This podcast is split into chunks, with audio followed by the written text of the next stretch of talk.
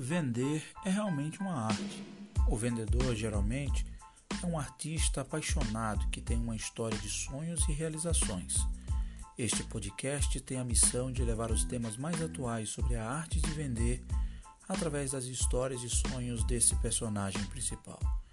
Vamos conversar sobre estratégias e experiências de vendas através de histórias que nos façam sorrir, chorar, emocionar mas acima de tudo, aprender e agregar.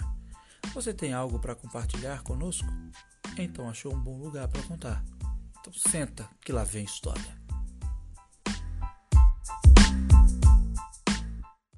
Olá, seja muito, sejam muitos bem-vindos à livecast de número 3 do podcast Sonho de Vendedor. Eu me chamo Linaldo Lima, estou aqui na minha residência aguardando as recomendações de saúde sobre isolamento social em função da pandemia do Covid-19. Estamos aqui em mais uma segunda-feira para conversar, para trazer mais uma história e para conversar com mais um convidado do nosso podcast. É, lembrando que este podcast ele foi criado para passar dicas e técnicas da arte sagrada de vendas a partir dos seus personagens principais, que são os vendedores. E eu sei também que você sabe, mas não custa lembrar. Se você está assistindo a gravação desse podcast ao vivo no YouTube, não deixe de se inscrever em nosso canal, ativar o sininho das notificações e dar um joinha para dar uma moral para nós, para que o YouTube entenda que o nosso conteúdo é relevante. E se você está escutando esse podcast através do seu agregador preferido, não deixe de seguir e assinar o feed do podcast Sonho de Vendedor. Dados recados, vamos falar agora do nosso convidado de hoje. Ele é mineiro, o Mineirinho, conhecido como Come Quieto, o Mineirinho. Trabalhou, tive a honra de trabalhar com ele. Hoje ele não está mais trabalhando comigo diretamente, mas continua trabalhando indiretamente. Rodrigo Dominguete, seja muito bem-vindo. Obrigado pela honra e sinta-se em casa, Rodrigo. Fale e dê as boas-vindas para o pessoal que está nos assistindo. Obrigado, Linaldo, obrigado pelas considerações. É engraçado que hoje eu não trabalho com você, eu trabalho para você, né? É mais ou menos assim que a gente se divide hoje. Prazer estar aqui com vocês, boa noite, boa noite para todo mundo que está assistindo. Eu que agradeço a oportunidade de conversar, de a gente ter esse papo aí. Enfim, hoje é mais um dia, mais um dia para te agradecer. Estamos todos bem, com saúde, espero que esteja todo mundo em casa e vamos lá, vamos tentar aprender um pouquinho hoje, conversar um pouquinho, ver se a gente fala mais do Corinthians hoje do que de vendas. As duas coisas são feias, rapaz.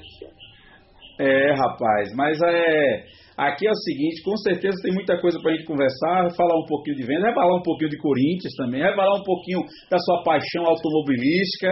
Eu sei que você é um cara que gosta de automobilismo, Sim. curte Fórmula 1, tem até as narrações do Galvão gravadas e cravadas na sua mente. Chegar é uma coisa, amigo, passar é outra. É, e vamos falar. Isso há 40 anos. É, eu falo isso há 40 anos, amigo. É. é Rodrigo Dominguete, a gente começa o bate-papo da gente de forma bastante. É, arquivo confidencial, tipo arquivo confidencial do Faustão é, querendo saber, conhecer um pouco quem é que está por trás do paletó, quem está por trás da gravata, quem está por trás da, do crachá, né? a pessoa, o homem, né? o filho de quem, nascido onde, casado com quem, se tem filho, se não tem, a história, quem é Rodrigo Dominguete.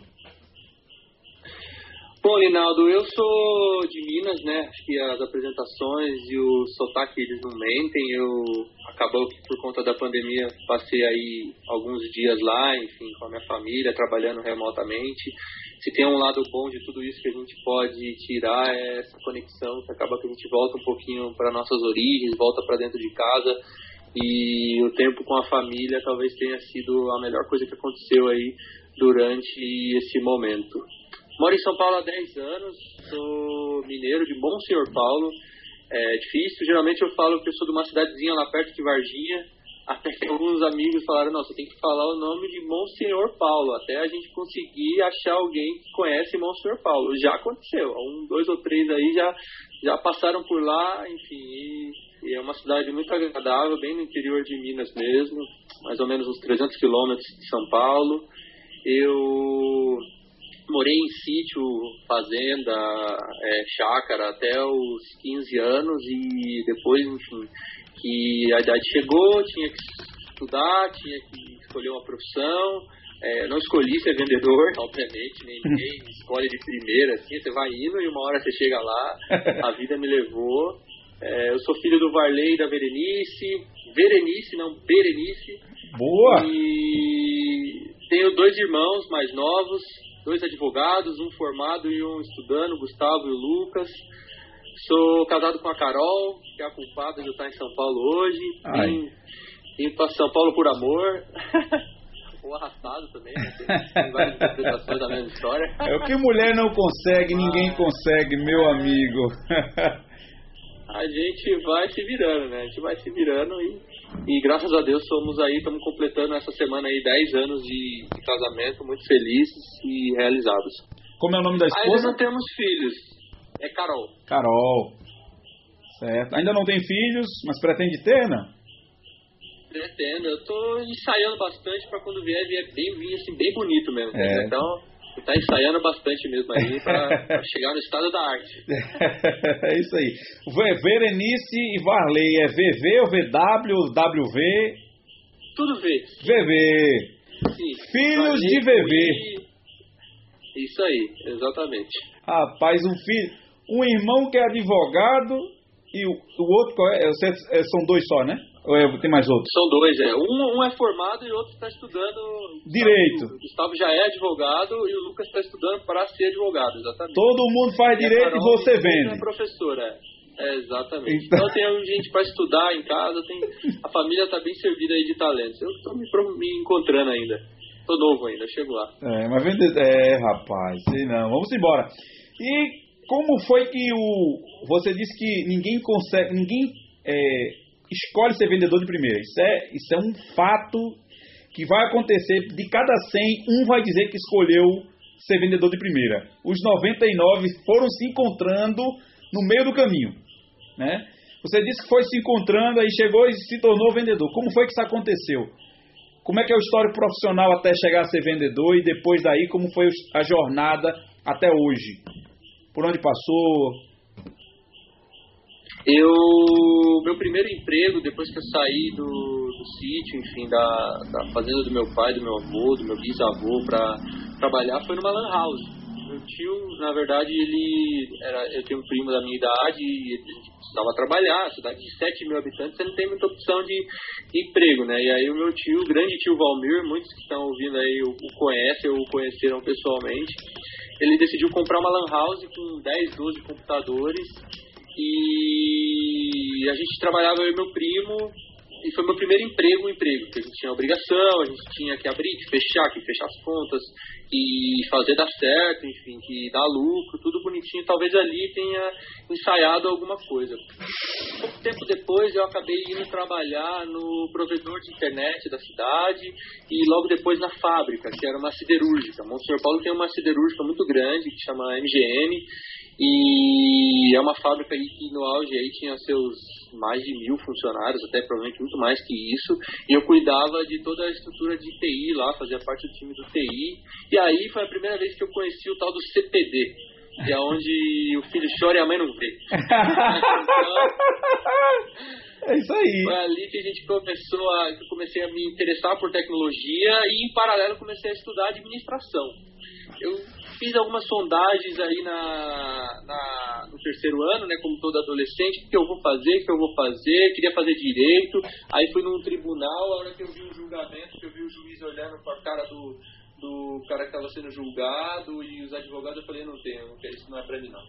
E aí resolvi fazer administração, porque eu falei, eu estou administrando hoje uma né, microempresinha lá, uma lan house, e comecei a fazer faculdade de administração. E comecei a trabalhar no CPD. E o pessoal lá, o que trabalhava comigo, o Helder, o Saulo, inclusive Saulo, meu padrinho de casamento, o Wader, o pessoal bem gente boa, começou, não, você vai para TI, você vai para TI, você vai para TI, você vai para tecnologia, você vai fazer sistemas. Legal, conseguiram me convencer. Na época eu já comecei a namorar a Carol, a gente ficou um ano namorando à distância. Eu saí de lá e vim para São Paulo para trabalhar. E, obviamente, para a gente morar mais próximo, morar junto. Aqui eu dei muita sorte, que eu consegui um emprego de primeira, depois de fiz duas ou três entrevistas e consegui um emprego numa empresa que chamava Infinity. E essa Infinity é o que hoje se conhece aqui em São Paulo como Regus, que é uma empresa de locação de escritório. E eu trabalhava numa unidade na Faria Lima, que tinha dois andares, eu cuidava de toda a infraestrutura de tecnologia ali dentro desses andares e atendia clientes muito grandes. Então, assim, você tinha uma, um escritório da Apple, tinha um escritório da Coca-Cola, tinha um escritório da Corel, tinha uma série de investidores, escritório de advocacia, todo mundo ali. Então, assim, você imagina, uma semana eu estava em Minas, andando a cavalo, na outra eu estava na Faria Lima de gravata, tendo que entrar na sala e atender um executivo que tinha uma foto do Fernando Henrique Cardoso. Ou você aprende ou você volta para Minas, né? Não tem muita opção, né? Não tem, não. E isso me ajudou muito, porque eu aprendi muito rápido a como lidar com o cliente, enfim, ali ser educado, ser gentil, ser paciente principalmente. E foi ali que eu conheci a Corel, né? Porque a Corel era um dos clientes da, da Regos, da unidade que eu trabalhava. E eu fiquei muito amigo deles, Flávio, Fernando, provavelmente devem estar aí assistindo, do Pedro, do Renato, Alessandro, todo mundo. A gente era um time de cinco, seis pessoas era muito unido e quando eu tive uma oportunidade, eles me convidaram, eu já estava meio saído da Regos para uma outra empresa para trabalhar ainda com tecnologia, acabei virando e trabalhando na Corel, que é onde eu trabalhei mais tempo até hoje. Então, assim, eu trabalhei quatro anos na Corel, foram quatro anos muito felizes, tive, acho que assim, aí, de novo, né, a vida de novo, ela acaba que é uma caminhada, tá vendo que você vai se transformando nesse caminho. Então, saí de um momento que eu era uma pessoa que trabalhava estritamente com TI e atendimento ao cliente e comecei a entrar já numa parte de canais, de gerenciamento de produto, oportunidade, forecast, pipeline, essas coisas começaram pela primeira vez a aparecer ali na, na minha, no meu dia a dia, né? E, de novo, a Corel era um escritório pequeno com uma operação grande, né? Então você tinha distribuidores, tinha eventos. Eu não esqueço, o pessoal que trabalha com tecnologia aqui em São Paulo provavelmente conhece. É, a Officer, na época, tinha um evento que era o iPlanet.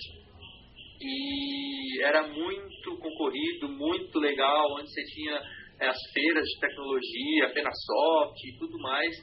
E eu comecei a participar, conhecer as pessoas trabalhava muito com as revendas, atendendo, dando suporte, dando, ajudando ali, fazendo atendimento de canais. E ali que eu conheci a Abra Software, né? E eu, talvez o meu, meu grande primeiro contato na Abra Software, o Ronaldo, que é o, talvez um cara super querido ali, que é um dos, inclusive sou padrinho de casamento dele, é um, um cara que eu admiro e gosto muito, que sempre teve desde a época da Corel junto comigo. E foi engraçado que quando eu encerrei minha, a minha jornada na Corel, enfim, eu acabei indo para o Canadá, fiquei um mês lá estudando e trabalhando lá, trabalhando na Corel lá do, do Canadá para aprimorar em idioma e tudo mais. Então foi uma empresa que me deu todas as oportunidades que eu precisei durante os quatro anos de me aprimorar e de, de ter ali. E obviamente eu, eu aproveitei. Essa questão de ir para o Canadá foi uma iniciativa minha, minha chefe era de lá, eu perguntei, posso ficar trabalhando aí um mês para estudar inglês? Eles não sabiam nem, falaram, e aí, o que, que a gente faz? Fala sim, fala não. Ela falou, pode. A hora que ela falou pode, eu já estava com a passagem comprada já. Hum. Cheguei lá, tinha uma mesinha e foi muito interessante ter uma experiência de trabalhar lá, né? Porque é uma empresa, como que uma empresa funciona de verdade no exterior, enfim. E é muito engraçado, porque eu fazia aulas no prédio da Adobe. E eu trabalhava à tarde no, no prédio da Corel. A, a minha escola era no mesmo prédio que a Adobe. Depois, enfim, terminada a minha jornada na Corel, apareceu a oportunidade de trabalhar na, na. E até isso foi um fato muito engraçado, porque foi um. Eu já estava assim, de novo, a Corel era uma estrutura enxuta e eu com 23, 24 anos queria ali crescer, enfim, já tinha quatro anos de casa, Tava tudo muito às claras com as pessoas, o Pedro, o Flávio, o Fernando, que é quem estavam comigo nessa época, eram muito é, amigos e acaba que você cria uma relação extra-trabalho, né? E eles sabiam que eu estava procurando outras coisas. E eu não lembro direitinho, era uma sexta-feira, quatro da tarde, e eu tinha feito já duas entrevistas na Brasoftware, uma para trabalhar no SMB, inclusive, e acabou que não deu certo. E apareceu uma vaga no time do Brunão, do Bruno Oliveira, né? Nosso grande amigo Bruno Oliveira, para trabalhar com a Fran. E eu falei com o Flávio até, o Flávio falei, será que eu falo, mando um e-mail, o que será que eu faço? É, e eu resolvi ligar pro Bruno para saber dessa vaga. Quando eu liguei para ele, ele já me atendeu pelo nome. É, Dominguete, não, não, não, você? Você tem meu telefone? Quem sou eu? É, ele, não, claro, tem certo, sei o quê. É, vou falar, vou, vou falar com a Frama no currículo, agenda com ela, mas que bom, a gente tomara que, que dê certo e tudo mais. E depois disso foram mais três anos e meio aí de muitas felicidades, de muito trabalho. É, a Software de novo, né, já me jogou em outro patamar, me deu todas as oportunidades que eu que eu precisava para crescer, me deu a possibilidade que é uma coisa que eu talvez uma das melhores experiências que eu tive na minha vida que foi de gerenciar pessoas, que foi de trabalhar dentro de um time, de vibrar, enfim, todo mundo era muito vibrante, o dia a dia, mesmo quando as coisas não davam certo, todo mundo se ajudava muito. E passei mais três anos e meio ali muito feliz, para ser bem sincero. E depois disso apareceu uma oportunidade na Adobe, na já vai fazer já faz dois anos, né? Já vou fazer dois anos de Adobe, que era algo meio que para eu me provar, aí sim, como você comentou, como vendedor, né? Que aí era um cargo de você, você como uma pessoa de vendas, como um vendedor individual, por assim dizer, fazendo parte de uma equipe ali. E as pessoas da Adobe sempre me apoiaram bastante, todo o time de Enterprise da Adobe me apoiou bastante, fiz algumas entrevistas, algumas boas entrevistas, e acabou dando certo. É, foi uma transição aí para mim, não vou falar dolorosa, também não vou falar nem fácil, foi uma transição tensa, porque assim, você sair de uma empresa que você estava trabalhando e ir para outra, e aí no primeiro dia de trabalho, a primeira reunião já era com a empresa que você estava trabalhando, então fica aquele climão, enfim, uma coisa que, que a gente resolveu com algumas doses aí de cerveja na sexta-feira depois do horário, ficou tudo bem.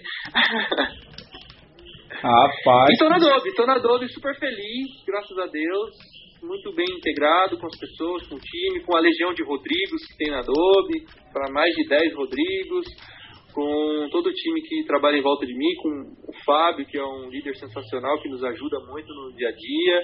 E já vamos de novo, né? Já vai para dois anos. Em novembro eu já completo, dois anos. Que é sensacional. O, o Guilherme Bezerra está dizendo que conhece seu Valmir. Valmir eu conheço. É, o Tiago Jordão. São, amigos, são grandes amigos. O Tiago Jordão dizendo que lembra da primeira reunião na Brasoftware, quando você ainda estava na na Corel, na Corel, e ainda, e a Rafaela só bateu nele a reunião inteira e ele saía pela tangente, é. e você saía pela tangente. É, esse dia eu gastei todos os veja bens que eu tinha. porque, porque a gente foi fazer uma apresentação para o time da Brasoft. Na verdade, existia a, a Corel, né, na época. Tinha uma campanha de legalização que era uma campanha que gerava um volume imenso de vendas e essa campanha era muito focada em pessoa física e todo mundo. Era uma campanha fantástica, que é onde dava para o usuário ali que não estava usando a versão legal, por assim dizer, a oportunidade de comprar com valor reduzido, um atendimento direto por um parceiro ou pelo site.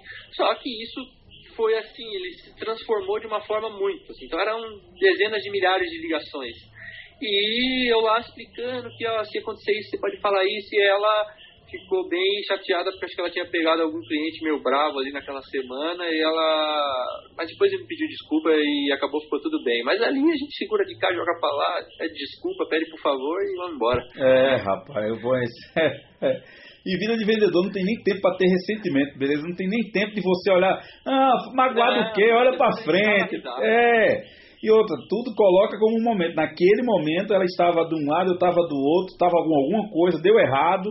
Um dia eu recebi um e-mail que eu levei uma paulada no e-mail, devolvi dizendo assim, rapaz, ei, calma, eu tô por aqui, é só para Só queria saber isso. Aí a pessoa devolve no e-mail dizendo assim, caraca, bicho, me perdoa, desculpa, eu fui tão grossa aqui, não sei. Se não, relaxa, isso é um momento, a gente entende isso, aquilo, outro. E, e até isso o vendedor tem que saber fazer o, o jogo de cintura, né?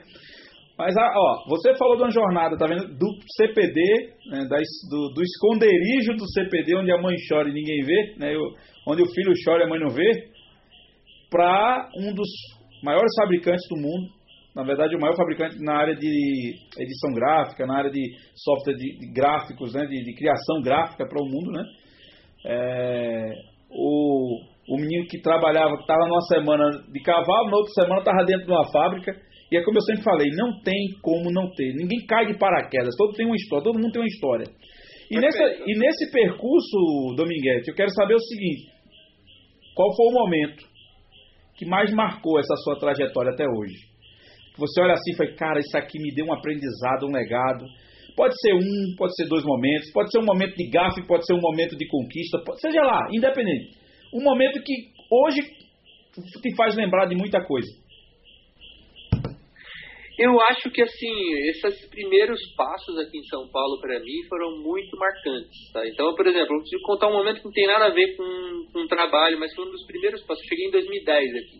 Então, estava no auge da Copa do Mundo e eu falei, São Paulo, quem são? Você não me conhece, São Paulo. Acho que eu não te conheço, você não me conhece.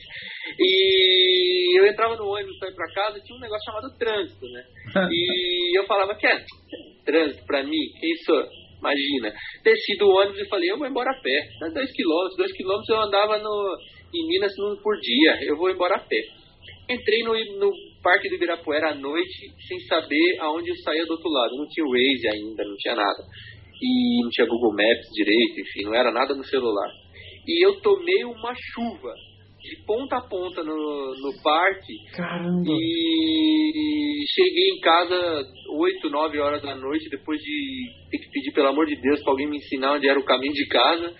e, e foi um aprendizado, porque aqui ali eu tinha nem três meses de São Paulo. Então ali eu aprendi a respeitar muito as coisas no momento certo. Enfim, olha, você está numa cidade grande, você não está no interior mais, você precisa é, obviamente, precisa ser você, mas você precisa entender. E isso foi muito engraçado. Isso mente agora, não era nem algo que eu tinha pensado.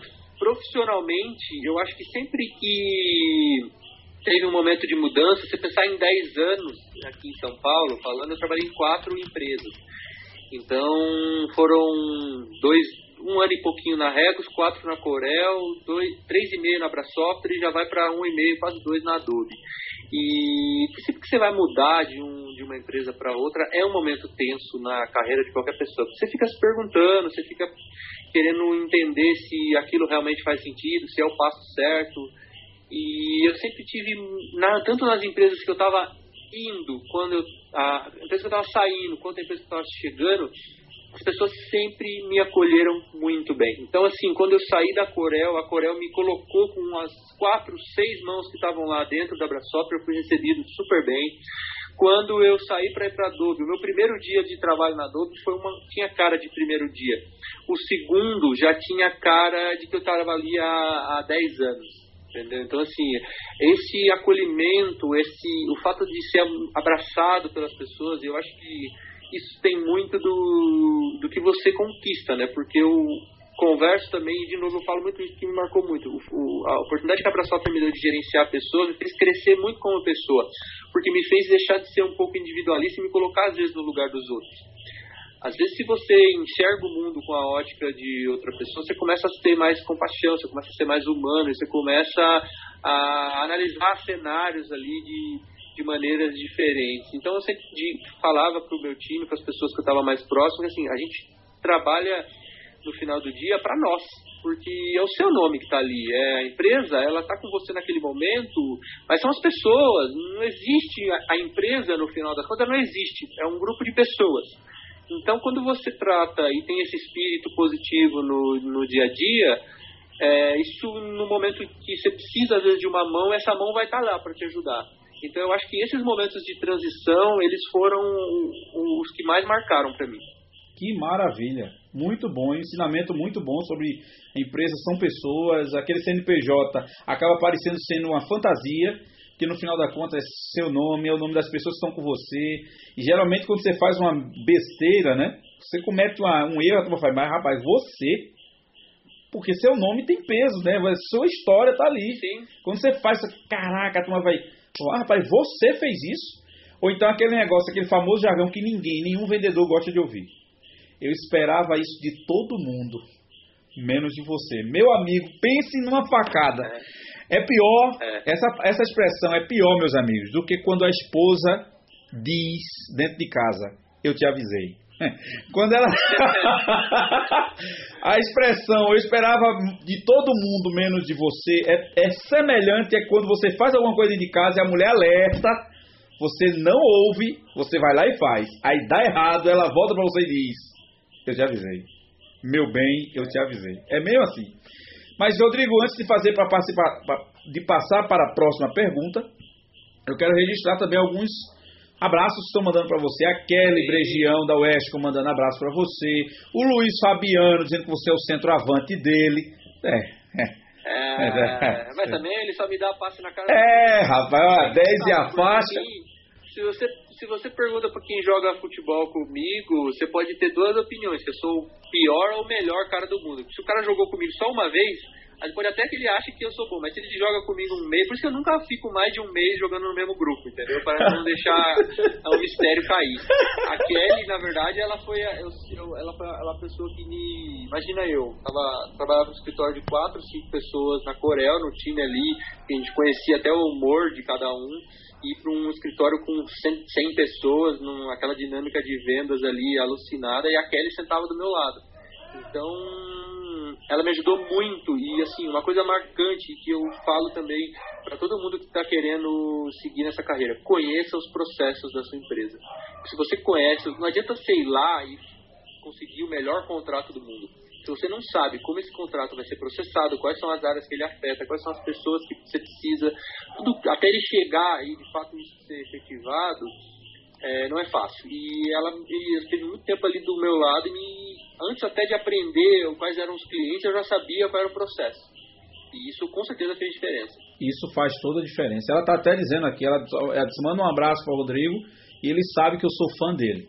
Né? Ela, ela é super querida. Obrigado. E o episódio da Kelly no podcast vai ser quarta-feira agora. Episódio da Kelly. Ah, que legal. Muito marcante, muito legal. Foi um bate-papo super bacana. E vocês vão ter a oportunidade de escutar e de assistir às 21 horas na próxima quarta-feira. Mas continuando aqui, Dominguete, a conversa tá super, Hum. super do jeito que você gosta. Clean, solta, vai soltando, vai falando, e, e objetividade. Né? Agora eu quero saber ensinamento de um gestor. Qual o ensinamento de um gestor que você teve ao longo de toda essa vida, que você carrega com ele até hoje e que você colocou isso para se lembrar quando bate algum momento você lembra sempre daquele ensinamento dele. Você pode lembrar algum, falar algum? Eu, eu vou falar alguns e talvez deixar por último o mais marcante. E eu também tive muita sorte de ter gestores que, que como se diz, me ensinaram a crescer, que me ajudaram a, a elevar ali, enfim, as minhas características. Né? Se pegar quando, quando eu entrei na, na Abrasoft, por exemplo, é, a Adobe estava vivendo um momento muito bom lá dentro. Então eu peguei uma ali um bonde que estava num momento sensacional. E na época eu respondia para a Fran, e a Fran ela era uma pessoa extremamente organizada e ela sabia tudo o que ia acontecer num determinado momento, ela era muito segura, e eu acho que essa, essa visão de processo, essa questão de, de entender ali e ser firme, né? Não, não firme no sentido ruim, firme no sentido de estar bem coberto, é um ensinamento que acho que é importantíssimo, né? Hoje na Adobe o Fábio, que, que é o meu gestor, é, ele que tá, está me colocando a visão que me faltava, que é a visão enterprise, a visão estratégica, a visão a longo prazo, a visão de que é, tem cliente que você vai fechar esse mês, tem cliente que você vai fechar daqui a um ano, mas você precisa trabalhar bem os dois. E tem estratégias diferentes, enfim, tem tudo para cada um. Eu tive o Bruno, que o Bruno é um, enfim, um cara que virou um começou como um amigo, virou chefe em algum momento e entrou para a posteridade como amigo, que é o nunca desistir, o sempre se perguntar por quê, Uh, o Bruno sempre aos 49 do segundo tempo ele soltava, vamos, vamos lá porque o ótimo é inimigo do bom. Então se não dá para ser ótimo, vamos com o bom que o bom resolve. Aí eu, eu, mas assim, algo que acho que talvez pelo meu perfil que mais me marcou e que eu mais puxo no dia a dia, a visão do Pedro, Pedro Fontes, que foi um, também um grande amigo, que na época era country manager da Corel, e ele sempre passava uma visão mais ampla do que estava acontecendo. Então a gente precisava tomar uma decisão, qualquer decisão que fosse, ele chamava todo mundo, botava a decisão e ponderava ali vários olhares em cima do mesmo cenário. Isso é algo que me marcou muito e eu costumo fazer a mesma coisa sempre. Então eu sempre tento olhar, seja uma situação de uma venda, seja uma situação de qualquer coisa ali no dia a dia, é, vamos tentar olhar por várias opções de cenário para que você chegue, por exemplo, na frente do cliente com um coberto, com todo, você não fique de nenhuma forma descoberto, ou que se o plano A não der certo, o plano B, o C ou o D já esteja pronto, esteja pronto. Então, talvez essa lição é a que mais me marcou, esse olhar é, macro e tranquilo sobre a situação em si. Que maravilha! Estou anotando algumas coisas aqui porque enquanto você estava falando das lições aqui, essa do Bruno, o ótimo inimigo do bom, se não dá para ser ótimo tem que ser bom, essa do country manager, e aqui o Tiago Jordão, ele fala que você foi contando sua história, foi contando as experiências, uhum. e o Tiago Jordão matou. Ele disse assim, vendas é uma escola para a vida, bicho. Vendas é uma escola, é, é, não tem como, você vai se encontrando, aprendendo, encontrando pessoas que são cruciais. E olha, que um do, uma das grandes pessoas, que, uma das pessoas que mais, as pessoas que mais me fizeram crescer ao longo de toda essa vida na profissão de vendas foram os meus críticos. Foram as que criticavam o meu trabalho, foram as pessoas que é, olhavam com um olhar mais crítico sobre isso, né? Então também ajuda Sim, muito, certeza. também ajuda pra caramba. O Diego Teixeira está dizendo, Dominguete é fera demais. Abraço, abraço pro Tiagão e pro Diego. O Tiagão é quase um irmão já também. É, rapaz. Agora é o seguinte. Você é vendedor e conhece vendedor. Se se encontrou vendedor, já virou vendedor. Agora você vende qualquer coisa. se botar você para vender cor, você vende. Se botar você para vender adobo, você vende. Você vende carro, você vende nave. Você vende, você vende sino para a igreja, porque vendedor é vendedor. Agora, carro, vendedor carro eu geralmente compro. É, é dos meus pontos fracos. É... Tem várias roubadas aí por causa de carro. Mas vendedor é capaz de vender até sino de igreja. Foi meu sogro que contou no episódio dele que ele disse que quer encontrar um vendedor de sino de igreja para parabenizar ele, porque esse é perseverante. Porque um sino vai durar 300 anos, 200 anos. Como é que vai quebrar um para vender o outro? É, exatamente. E assim vai. Tem que mudar a estratégia aí. É, tem que mudar a estratégia. É a venda que, meu amigo, você tem que sentar, esperar até sua geração mas eu quero, eu quero que você diga o seguinte: qual é a característica que você vê em qualquer pessoa, seja ela de que área for, e você bate o olho nela e diz assim, cara, isso aqui vai ser vendedor, velho, isso aqui vai ser vendedora. Porque assim como eu, que estava lá no fundo, lá no CPD, que estava técnico, gerenciando, fui empreender, fiz não sei o quê, acabei como vendedor por causa de uma característica, essa daí vai ser vendedor. Isso é o que você vê na pessoa. E também você vai responder sobre o que é que você vê em você que lhe bota assim como assim, uma característica que você diz assim, essa daqui é minha e eu tenho, é única e isso me faz diferente. É, eu acho que a primeira questão ela é, ela é muito legal porque é, tem uma, um, um, ditado antigo aí que vendedor não tem passado, que vendedor bom é vendedor endividado, e, enfim, eu acho que isso é legal, mas hoje em dia a gente já está num, num, nível que esse tipo de coisa não, não se aplica mais. Né? Acho que o vendedor tem passado sim, ele, porque o passado dele é o que vai dizer sobre o futuro, né? o que ele plantou lá atrás é o que ele vai colher lá na frente. Então, é, é óbvio que chega um determinado momento do mês, do quarto do ano, de qualquer coisa, que você precisa tomar ali uma atitude de ser mais agressivo e partir para alguns métodos para realmente conseguir efetivar as vendas e tudo mais. Mas, assim, característica de pessoa para se tornar um bom vendedor, eu acho que não existe uma, eu acho que existe algumas. E o, ele, o fato da pessoa ser curiosa, eu acho que é algo muito interessante. Eu gosto muito de quem é curioso. É, hoje em dia a gente vive, principalmente no nosso mercado de software, se você não for curioso, você não conhecer é, minimamente o, o, canal que você está inserido, o produto que você vende, seus concorrentes, tudo isso, é, você não vai conseguir ter sucesso. É, eu acho que você tem que ser muito bom de time, né, o que eles chamam de, de orquestração, né? Porque o vendedor hoje ele tem pré-venda, tem pós-venda, ele tem CSM, ele tem é, marketing, ele tem tudo ali em volta dele, ele está girando.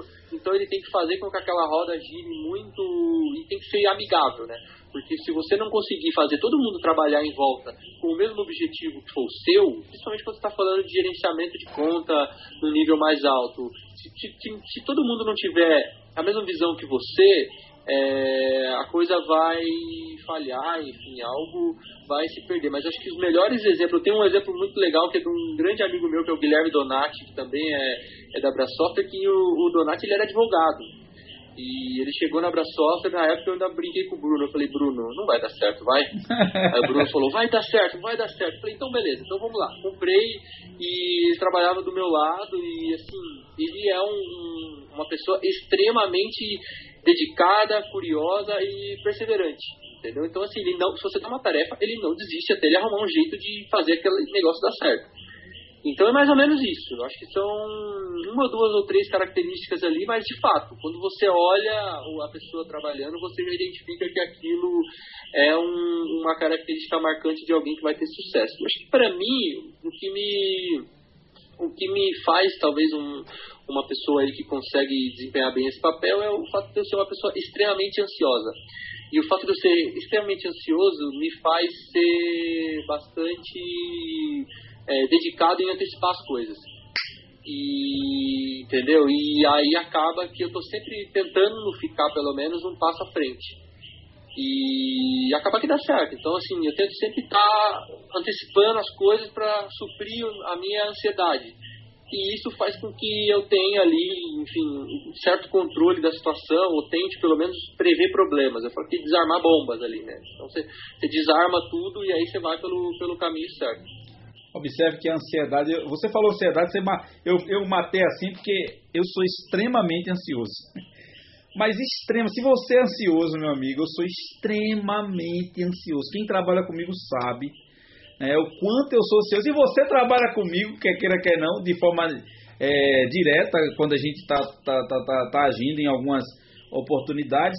E você, não sei se você percebeu, mas eu sou ansioso. Eu mando uma mensagem, o cara não responde. Eu, se tem três plataformas de comunicação, eu mando para as três.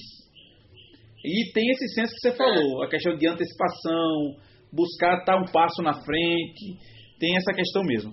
Mas vamos lá. Já falamos do gestor, já falamos do seu ensinamento, a característica, tudinho. E agora eu vou fazer o que eu chamo de tema do programa, né? Você hoje está num fabricante. Você conhece a realidade de quem trabalhou em revenda. Você trabalhou em fabricante, foi para revenda, fabricante.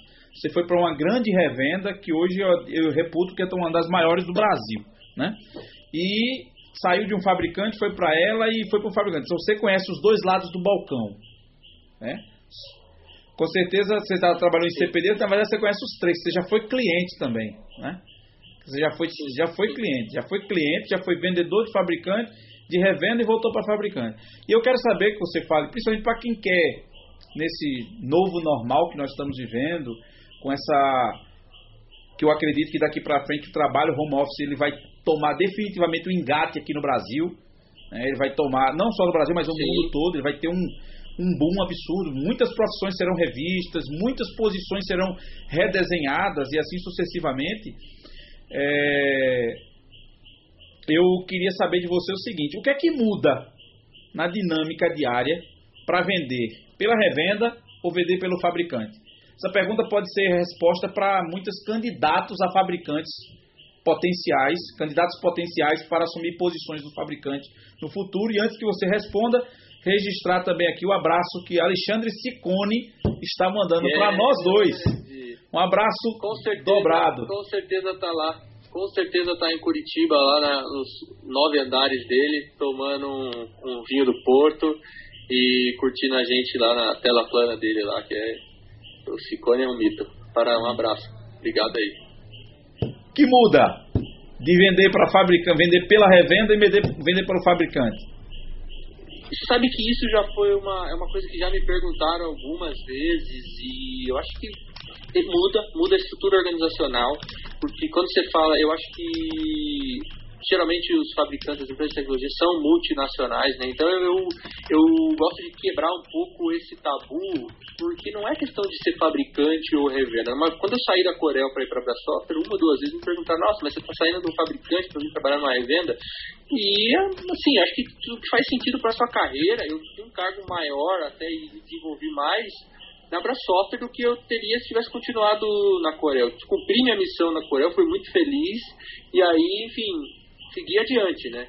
E então assim, eu acho que hoje em dia no mercado que está tão dinâmico e com as empresas aí é, multinacionais, mercados, produtos, isso não é mais aquele negócio, não é esse abismo assim que, as pessoas veem muitas vezes. É, o fato é que é o seguinte, uma, uma coisa é você trabalhar numa empresa nacional, onde você tem as pessoas mais próximas, onde você tem acesso às coisas ali praticamente com a mão, então assim é, numa revenda, pegando, como a gente está falando, usando a Brasoftware como exemplo, se você quer falar com o dono, o diretor, é, o gerente, qualquer coisa, você muda de mesa, sobe um andar, tá tudo ali. É, numa multinacional, e aí trazendo para esse contexto, os processos são muito mais justos. É, às vezes as pessoas que você precisa acessar não estão no mesmo fuso horário que você. É, na Coreia eu tinha um hábito que era muito legal, que é o seguinte, como eu recebia muitas vezes chamados e solicitações de fora, é, domingo à noite, geralmente eu entrava no meu computador lá e fazia, enviava um primeiro atendimento ali de todo mundo.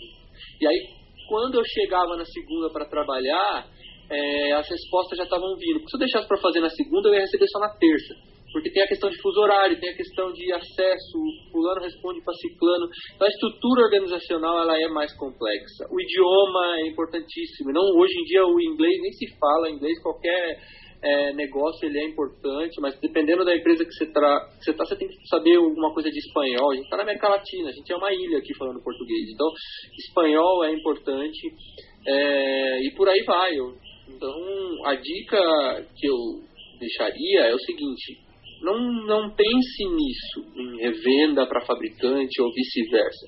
Pense no que faz sentido para sua carreira. Entendeu? Se você tem uma carreira que ali é onde você está, você supre todos os objetivos e você ainda tem pista, o grande negócio é a pista. Se você ainda tem pista para crescer, investe.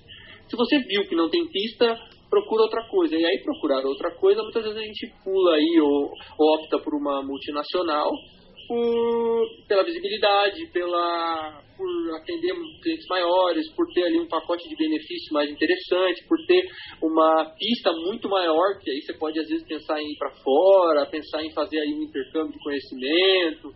Então, a regra básica eu acho que volta para a carreira. Eu acho que tudo, tudo tem que ser ao seu tempo e tudo tem que fazer sentido porque você, para sua história ali, porque você escolheu que é um, uma carreira que te agrada. Que maravilha. Então, e o que é que você diria que os fabricantes mais exigem, além da barreira do, do, do idioma? Porque o idioma não precisa nem dizer que é essencial, porque já está no, no dia a dia. Tem que ter. Hum, como você falou, às vezes não é só o inglês, mas tem o inglês já já vira o português, o nosso segundo português. É, é o nosso segundo português, não, não tem como. Ou você aprende ou aprende, então você vai continuar vivendo na ilha, senão não vai não vai conseguir interagir com o mundo lá fora. Mas, assim, fora o idioma, o que é que os fabricantes estão buscando em candidatos potenciais para preencher suas vagas?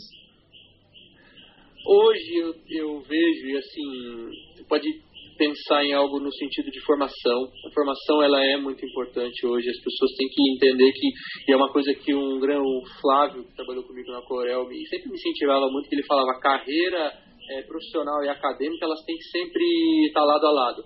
Então, se você é um executivo e você ainda não terminou sua faculdade, por exemplo, investe um pouquinho do lado de cá, eleva essa barrinha e, e vice-versa. Ou se você terminou sua terceira pós-graduação e você acha que você tem mais possibilidade na sua carreira, para um pouquinho aqui e tenta levantar essa para você trazer as duas sempre no, no, mesmo patamar, né? Então, acho que o profissional que, que as empresas buscam hoje é um profissional que tem que ser equilibrado, no sentido de ele tem que agregar é, conhecimento, formação, é, entendimento do, do mercado em que ele está, conhecimento de cliente, que é algo que às vezes a gente ganha no dia a dia. Eu vejo muitas pessoas extremamente vividas e extremamente experientes que não, não perdem, às vezes, um ano da vida tentando elevar ali, um curso, ou fazer uma pós-graduação, ou se especializar em algo. Entendeu? Então, eu acho que, assim, não tem um, um, uma coisa só, é um mix que faz com que você seja um profissional equilibrado. E aí, naturalmente, as portas elas vão abrir numa faculdade você conhece muita gente numa eu engraçado foi, foi uma coincidência mas eu fui para para Abra Software no meio de uma pós-graduação. Primeira pós-graduação que eu fiz, gerenciamento de projetos. Estava é, no final do curso e decidi mover ali, porque, enfim, por N motivos, mas o estudar me tirou da zona de conforto, entendeu?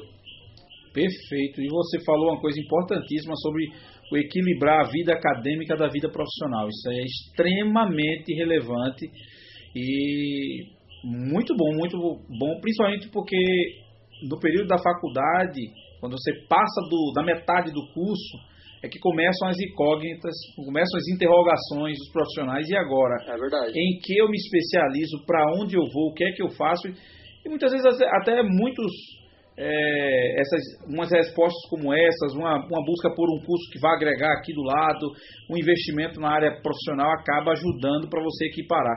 É muito interessante essa visão de equiparar as coisas. Agora, Rodrigo, quantos anos tem hoje? 29. 29 anos. Vou fazer, vou fazer 30 anos este ano.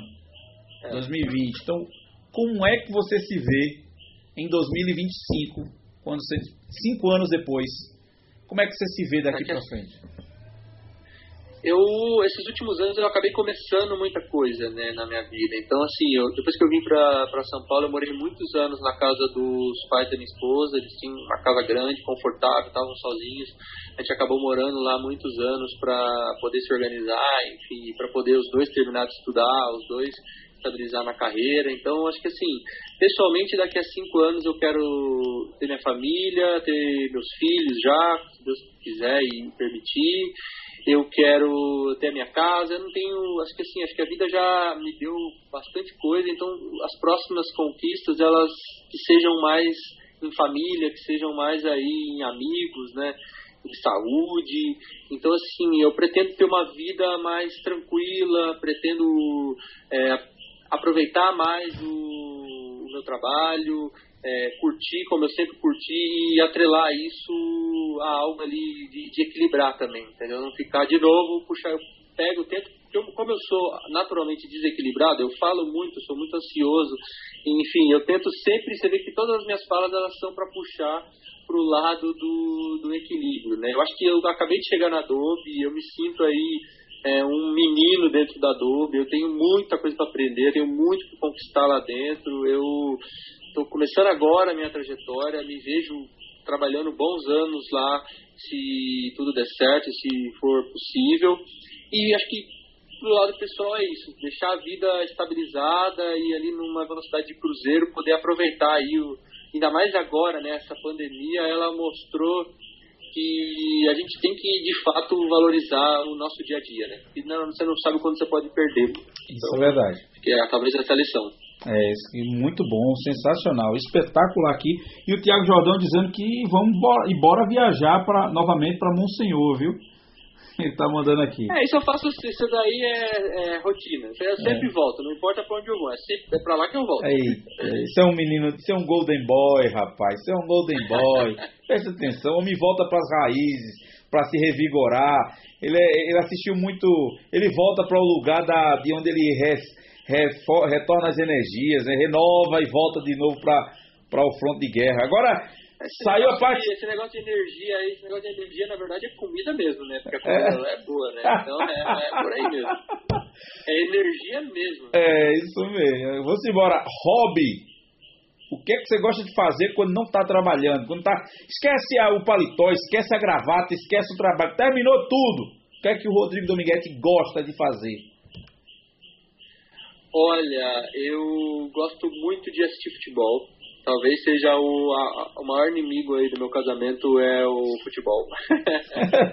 e, então, assim, é uma coisa que desde infância, desde sempre gostei de jogar futebol e nunca fui muito bom, então me resta assistir, né? Então, vamos lá, vamos em frente. E gosto muito de videogame, gosto de praticar esporte ali. Ultimamente eu sou muito de, ar livre, correr, enfim, fazer alguma coisa ao ar livre. A gente não tem conseguido, então não tem feito muita coisa. Mas vou muito pro interior, gosto muito de ir para Minas, de ir para roça mesmo, enfim, voltar. Aqui em São Paulo, assim, graças a Deus tenho uma família de amigos aqui, então é, da janela aqui a gente consegue ver alguns, um tá ali, outro tá ali, então quando tá todo mundo podendo se encontrar é, é exatamente isso que a gente faz, ficar junto, fazer um churrasquinho, se divertir e acho que talvez resumindo, a única coisa que eu não faço quando eu tenho tempo livre é ficar sozinho. Ah, isso é muito bom. Isso é muito bom. Rapaz, agora vamos pro ping-pong. Agora é resposta rápida. Beatles ou Rolling Stones? Rapaz, Calypso. fã. Nenhum nem outro. Infelizmente, não sou muito fã nem de Beatles nem de Rolling Stones. Mas agora, mas agora você vai ter que escolher um e vai sair de cima do muro. Senna ou Piquet? Olha, essa é difícil, viu? Eu, eu, não vi nenhum dos dois correr ao vivo, né? Eu sou, eu só vi o Brasil ganhar título de Fórmula 1 pelo YouTube, né? Talvez essa seja a minha sina. Mas eu fico com Senna pelo que ele representou na vida das pessoas, né? Pelo mito, né? Porque é assim, ele virou um mito. E que é tão bom quanto o Senna, na minha opinião. Mas o Senna virou um mito. E mito é mito, a gente não questiona. Impressionante que realmente o, o, o, apego que os brasileiros têm a, a Ayrton Senna, talvez ele não tenha, talvez o Piquet pode ter até sido maior piloto do que Senna. Quem viu, as pessoas da época dizem que que escolhem o Piquet, de que o Piquet teve os maiores adversários que o Senna não teve. Mas o Senna ele caiu na graça, ele ele ele, eu não sei se um momento que a gente estava saindo é, 88, é, poxa, o país num, num problema absurdo, constituinte, constituinte, direta, mudança de moeda, a gente sem referência, o Brasil no futebol na Copa de 90 não ganhava nada, o Brasil numa fila perrengue desde 70, e aí chega a cena, ganha é. um título mundial 88. Porque se você é porque o Piquet na verdade ele ganhou ali, enfim, meio que foi muito, tudo muito rápido, né? Porque o Piquet ele correu no final do Fittipaldi e no começo do Senna. Então ele foi o o Piquet ele correu temporadas com Mansell, Senna, é, Lauda, Prost e foi campeão. E então assim, dentro da pista para mim são equivalentes. É que o Senna virou esse mito, é exatamente como você comentou, pelo contexto maior. Rapaz, você falou que gosta de futebol, a Carol já está dizendo que na Fórmula 1 você já convenceu ela. Mas no futebol a briga continua mesmo. Aí a minha dica é o seguinte, você gosta de futebol, então qual é o maior, o maior time do Brasil para você? Que aí eu sei para quem você torce. É o Coringão, né? É o time do povo, né? Salve o Corinthians. É o, amado, é o mais amado e o mais odiado, né? É, na verdade, a, gente fez um. No outro podcast que nós trabalhamos, fizemos um episódio final de semana para escolher o melhor hino e o melhor escudo do Brasil, né? Os cinco melhores. Então o Corinthians estava nas duas listas. E um detalhe é porque ele é um, o hino já é popular do Corinthians, né? É, és do Brasil o clube mais brasileiro, né? No, no, hino do Corinthians, do Salve o Corinthians, né? Aí você vai me dizer o seguinte: qual Corinthians para você foi o melhor? O Corinthians de, de Neto ou o Corinthians de Marcelinho Carioca? O, o, a primeira camisa que eu ganhei do Corinthians até é uma história engraçada, né? Porque eu falo que na minha vida sempre eu tenho o costume de errar rápido, né? Então, assim, você erra rápido porque aí você acerta e fica, aproveita bastante o seu acerto. Um pouco menos de. Eu sei que eu vou ser muito zoado depois por isso, mas com, muito, com menos de quatro anos eu ganhei o uniforme de São Paulo. Foi a primeira camisa de futebol que eu ganhei. Era aquele uniforme da TAM, bonito. São Paulo tinha acabado de ser campeão mundial. A minha tia morava em, em Mogi das Cruzes aqui perto me deu. E eu nunca fui muito fã do São Paulo, enfim, eu lembro que eu cresci, graças a Deus eu cresci rápido, eu nem cheguei, se usei uma vez, eu nunca mais usei aquele uniforme. E depois o meu, meu avô me deu uma camisa do Marcelinho, em 98, na final contra o Cruzeiro. E foi ali que eu peguei, enfim, foi aquele Corinthians que me fez virar corintiano, de 98, 99 e 2000, né? E, então, só por isso.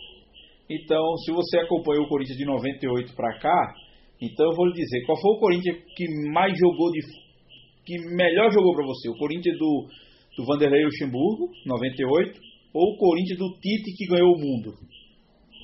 O Corinthians do, o Corinthians do Tite, sem dúvida sem dúvida, o Corinthians do Tite. O Corinthians do Tite era um time que, em determinado momento ali, eu lembro que eu assistia com a Libertadores com alguns amigos, e a gente falava assim: ó, não vai passar. Os caras, assim, quando o adversário pegava a bola, você virava as costas, ia no banheiro, pegar uma cerveja, saía. Você fala: não vai passar. Aquele time era tão compactado, ele era tão focado, que você tinha certeza que não ia acontecer nada. É, então, assim, e aí quando ele pegou, quando mudava, assim, era uma dinâmica de jogo muito encaixada, né? O time do Luxemburgo, ele tinha um talento individual absurdo, né?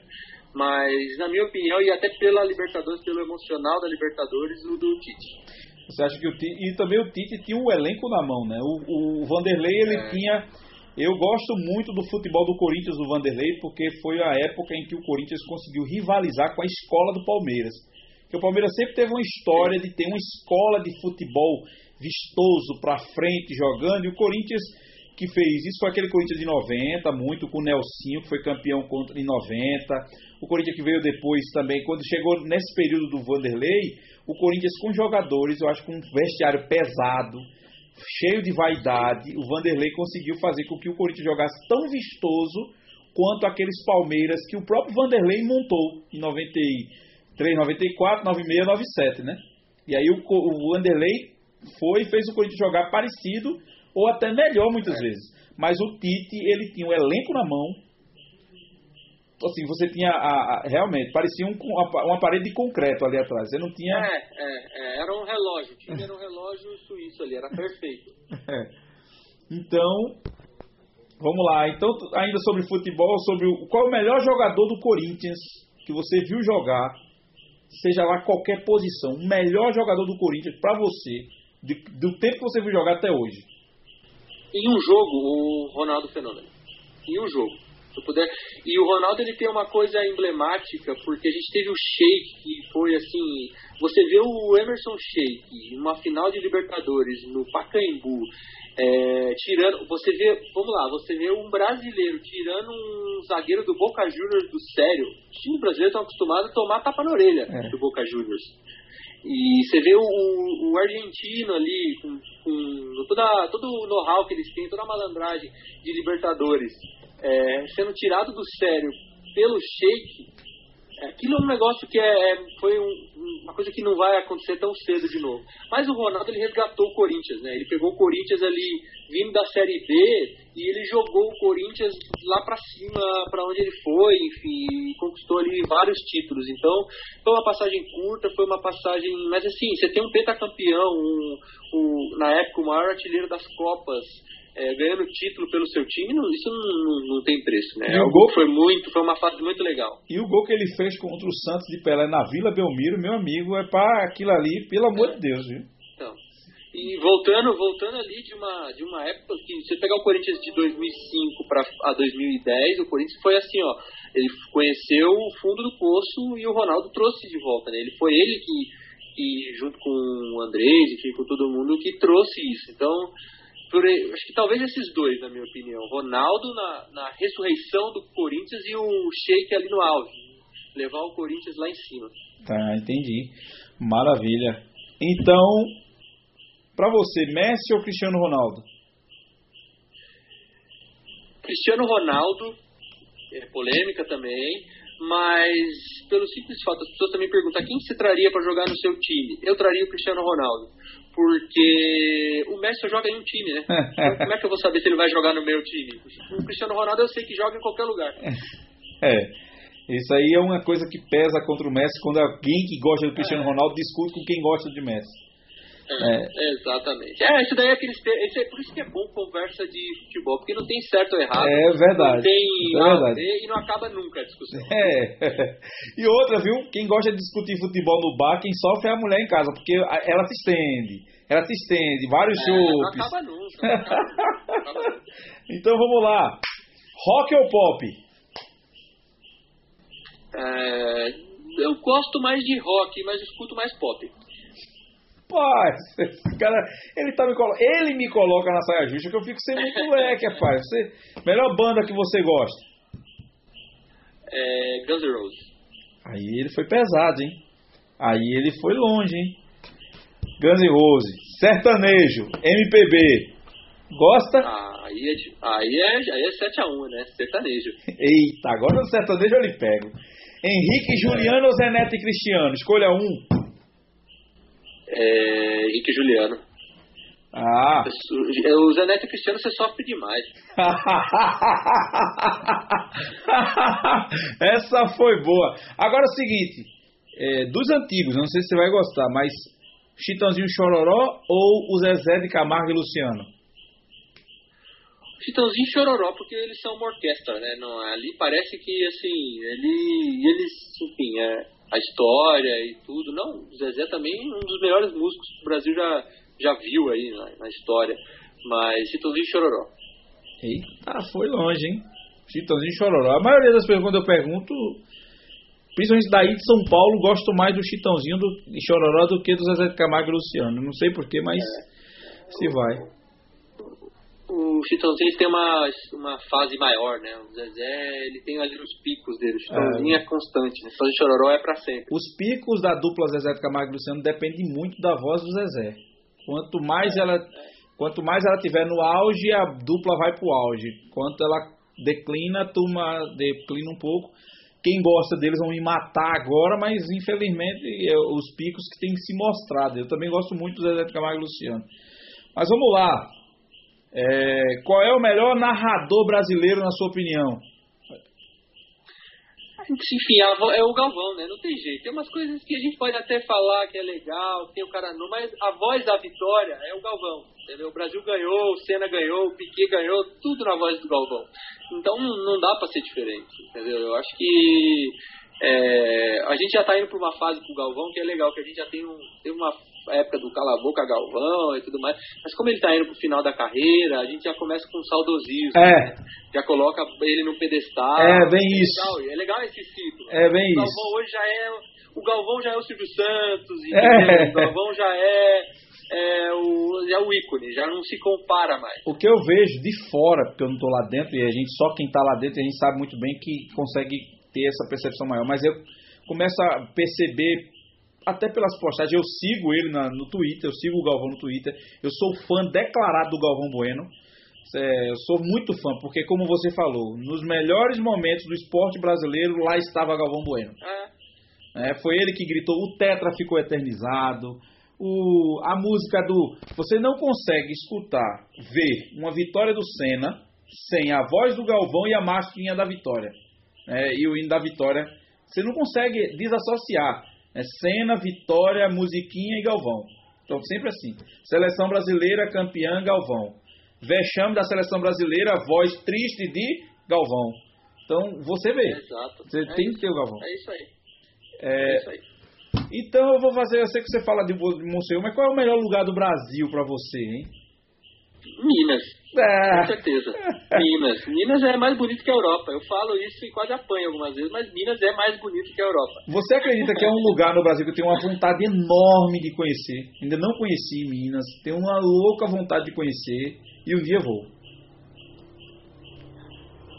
É, deve, porque é, eu falo que em alguns lugares de Minas você está a poucos uma centena de quilômetros da praia e é uma centena de quilômetros aí de uma montanha, de uma represa, de um parque, de um cerrado. Então é, é uma variação muito grande de climas ali. Só não tem praia, né? Mas aí não, não existe joia perfeita. Eu vou comer, eu vou comer um feijãozinho tropeiro. Tenho vontade de comer aquele feijãozinho tropeiro de lá. Né? Mas vamos lá, para fechar nossa conversa, estamos chegando no final. Qual é o país que você moraria fora do Brasil? Na Inglaterra. Inglaterra foi um dos últimos que eu tive a oportunidade de visitar e eu e a Carol nos apaixonamos. Foi muito engraçado que a gente fez uma, um roteirinho ali de férias aí em Inglaterra e Espanha. E a Carol escolheu a Espanha porque ela gosta muito de Flamengo, enfim, tudo mais. E eu escolhi a Inglaterra porque eu gosto do futebol. e acabou que os dois se apaixonaram pela Inglaterra. Então, assim, onde eu me senti muito bem, fui muito bem tratado, tem lugares maravilhosos e tem futebol todo dia. Não, é. Pra quem gosta de futebol, tem. Entendam, mulheres, pelo amor de Deus. Quando a gente escolhe futebol, a gente não tá tirando, colocando vocês em segundo lugar. Faça feita. A minha esposa aproveitou que eu gosto de futebol, até no futebol de várzea. E ela aproveita as saídas, as viagens, alguma coisa para dizer, eu vou me vou no meio que é para eu viajar também, é para eu chegar conhecer. É, é, aproveitem, não reclamem não. Que o futebol é, é, não tem como tirar essa paixão não. Quem tem, não é, larga. Família em uma palavra, Rodrigo. Família, eu acho que putz, uma palavra, para não ser clichê, para não, não colocar eu como base, como coisa, eu acho que é sempre o ponto, é sempre um ponto. Talvez o ponto aí seja a melhor definição, porque o, você sempre volta para aquele ponto, entendeu? Então, enfim, é, não importa onde você vai, não importa o que acontece, sempre volta para aquele marco zero ali, para aquele pontinho de onde você saiu, onde começou. E isso é uma coisa que energiza bastante. Né? Então é o seu ponto. Que não é final, né? Exatamente. e pode ser também, ponto final. E no ponto final, quem vai estar com você muito provavelmente é a sua família. Sua família, isso mesmo. Você em uma palavra. É, tem algumas também, né? Se for pensar, tem algumas, mas eu acho que intenso, talvez. Intenso no sentido de muita ação, mais do que precisa até, às vezes. Entendeu? Então, pro bem ou pro mal, é, eu sou uma pessoa que, que, movimenta, que se movimenta, que fala muito, que conversa, que dá risada, que, que fica muito brava às vezes. Então, é tudo aumentado. Mensagem final, terminando nossa live, Rodrigo Dominguete, sua frase, lema ou uma mensagem que você queira passar para todos aqueles vendedores que estão assistindo, aqueles que estão começando na carreira, aqueles que já estão na metade, aqueles que estão chegando no momento de transição, como você falou, das transições tensas, as transições de um lugar para o outro. Qual a mensagem que você dá para toda essa plateia que está nos ouvindo aqui está nos assistindo, que vai nos ouvir, porque esse podcast vai ficar disponível para Deus e o mundo, né? O que é que, qual mensagem que você passaria para esse povo, para a gente fechar essa conversa bacana e maravilhosa de hoje?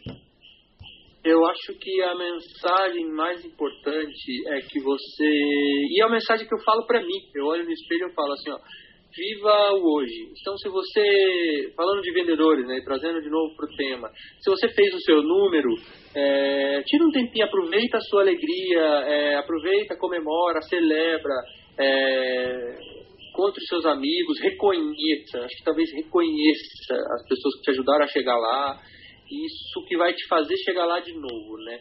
Se você não fez, é, reflita, entenda, relaxe, fique tranquilo, fique bem para para conseguir melhorar. Eu acho que assim, a gente precisa muitas vezes celebrar pequenas vitórias, celebrar momentos ali no dia a dia. Então, uma coisa que eu aprendi muito com o nosso amigo Brunão é vibra, vibra bastante pelo que você fez, é, fica bastante bravo pelo que você não fez ou pelo que não deu certo, mas acabou, virou a página, fecha, deixa aquilo para lá e vai pro, pro passo seguinte. Não, não, carregar essa carga aí, porque, de novo, esse é um, um conselho que eu dou para mim olhando no espelho, que acho que quem anda leve, é, quem trabalha muito, trabalhar muito não é sinônimo de tristeza. É sinônimo de tristeza se você não gosta do que você faz ou se você realmente está sobrecarregado. É, se você simplesmente trabalha muito no que você gosta, você está sempre leve e você está sempre se divertindo. Cara, que que papo bacana. Te agradeço muito, Rodrigo, por esse tempo que você disponibilizou. A gente sabe que o dia é muito puxado, o dia é corrido e home office ficou mais corrido. Não sei se para você, não sei se você tem essa impressão, mas esse processo de pandemia para a gente que trabalha com tecnologia, com vendas, ficou muito mais pesado, muito mais puxado. Obrigado pelo seu tempo destinado para essa conversa, que foi bacana, foi despojada como você é, foi solta como você é, né? E você trouxe uma carga de raízes que a gente não tinha esse conhecimento, que só num bate-papo como esse a gente Legal.